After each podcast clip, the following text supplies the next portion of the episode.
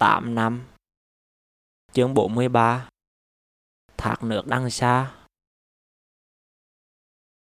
Anh phá chị Mỹ hỏi con có đi A lưỡi và anh chị không tề? Dòng ba tôi vang lên ở cửa phòng. Tôi giật mình, kéo mình xuống cổ. Dạ. Con có đi A lưỡi và anh chị không? Trời mưa ni mà anh chị cùng đi à bà? Mưa mưa mà mưa à? Dự báo thời tiết nói ngay nít trời nặng to. Tôi im lặng. Răng Con có đi không? Mấy giờ rồi ba? 6 giờ rồi. Tôi im lặng. Nếu đi thì dậy mà đi. Anh chị đợi con ở ngoài hôi chư rồi. Dạ. Tôi mơ màng ngồi dậy. Đầu nặng triệu ngã về sau. Anh phá và chị Mỹ mới ra Huế ngày qua. Họ rủ tôi hôm nay lên A Lưỡi chơi. Tôi đồng ý, Nhưng cũng không hy vọng nhiều. Vì mấy hôm nay đang có không khí lạnh tràn về. Trời mưa hoài. Đêm qua trời vẫn còn mưa to mà ai ngờ. Tôi xuống bếp đánh răng, Rồi vô phòng mặc áo ẩm Nhớ mặc cho ẩm nghe con. Ba tôi đang ngồi coi thời sự ở ngoài phòng khách nói. Chứ đi lên núi là làm đó. Tôi mặc thêm cái áo thun ở ngoài áo tay dài đang mặc, Rồi mặc áo ẩm vô. Ở dưới, Tôi mặc cái quần lửng ngoài quần thể dục, Rồi đi ra phòng khách. Con đi ba hệ Con mặc chi là rửa, Mặc rửa răng mà ẩm được. Rí mà chưa ẩm nữa.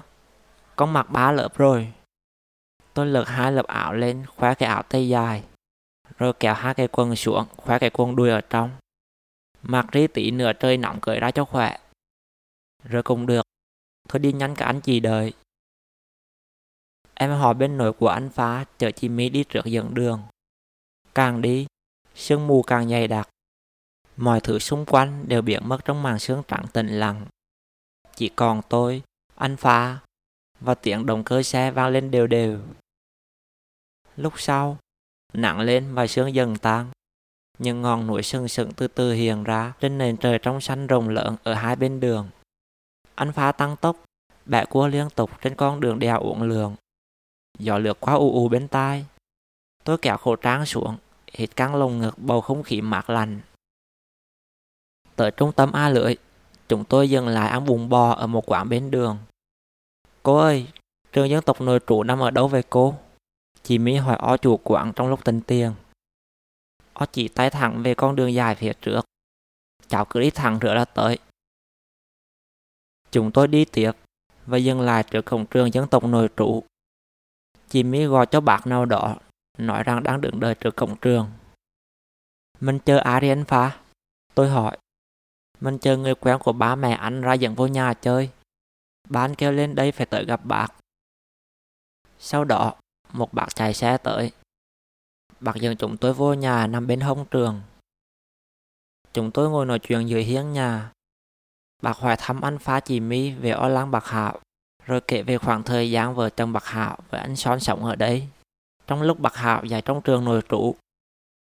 Nói chuyện một lúc, bạc chỉ cho chúng tôi tới thác An Nô chơi hàng tỷ nữa về lại nhà ăn cơm. Chúng tôi đi theo chị dẫn, ra lại đường lớn lúc trước rồi đi thẳng.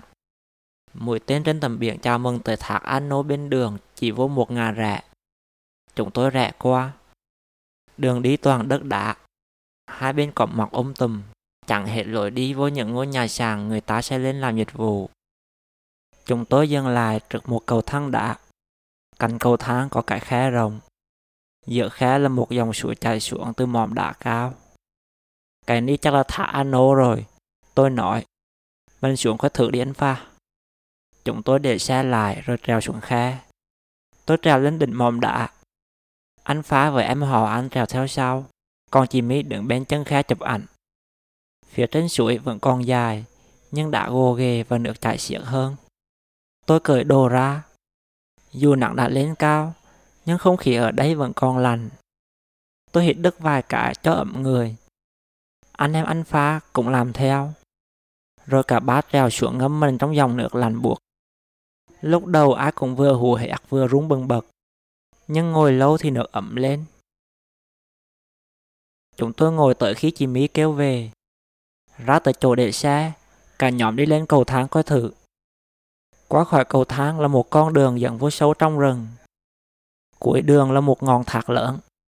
Nước chảy rì rào từ vách núi dần đựng xuống hồ nước trong veo, rồi chảy tiếp xuống chỗ chúng tôi ngâm khi hồi. Đấy mới là thác Ano mà bạn người quen nói. Chúng tôi quay lại chỗ để xe. Anh chị ơi! Cả bọn quay đầu nhìn về phía cầu thang. Hai người phụ nữ mặc áo ẩm, đôi mũ và đeo khẩu trang đang đi tới. Anh chỉ cho xin mỗi xe 5 ngàn. Một người nói bằng giọng của người dân tộc. Chị My đưa cho họ 10 ngàn. Rồi chúng tôi lên xe đi ra đường lớn. Về là nhà bạn người quen. Vợ chồng bạc dẫn chúng tôi tới nhà hàng gần đó ăn cơm. Ăn cùng chúng tôi còn có những người quen khác của bạc Hảo. Trong lúc ăn, bác người quen nhắc tới ba thằng Nhật. Bác quen ba hẳn. Đúng là Huế nhỏ thiệt. Ăn xong, chúng tôi chào mọi người về Huế. Sương hiền lên mờ mờ trên đường đi. Ánh nắng vàng lung linh chiếu xuyên qua kẻ lạ, hóng khô cái cuồng đùi của tôi.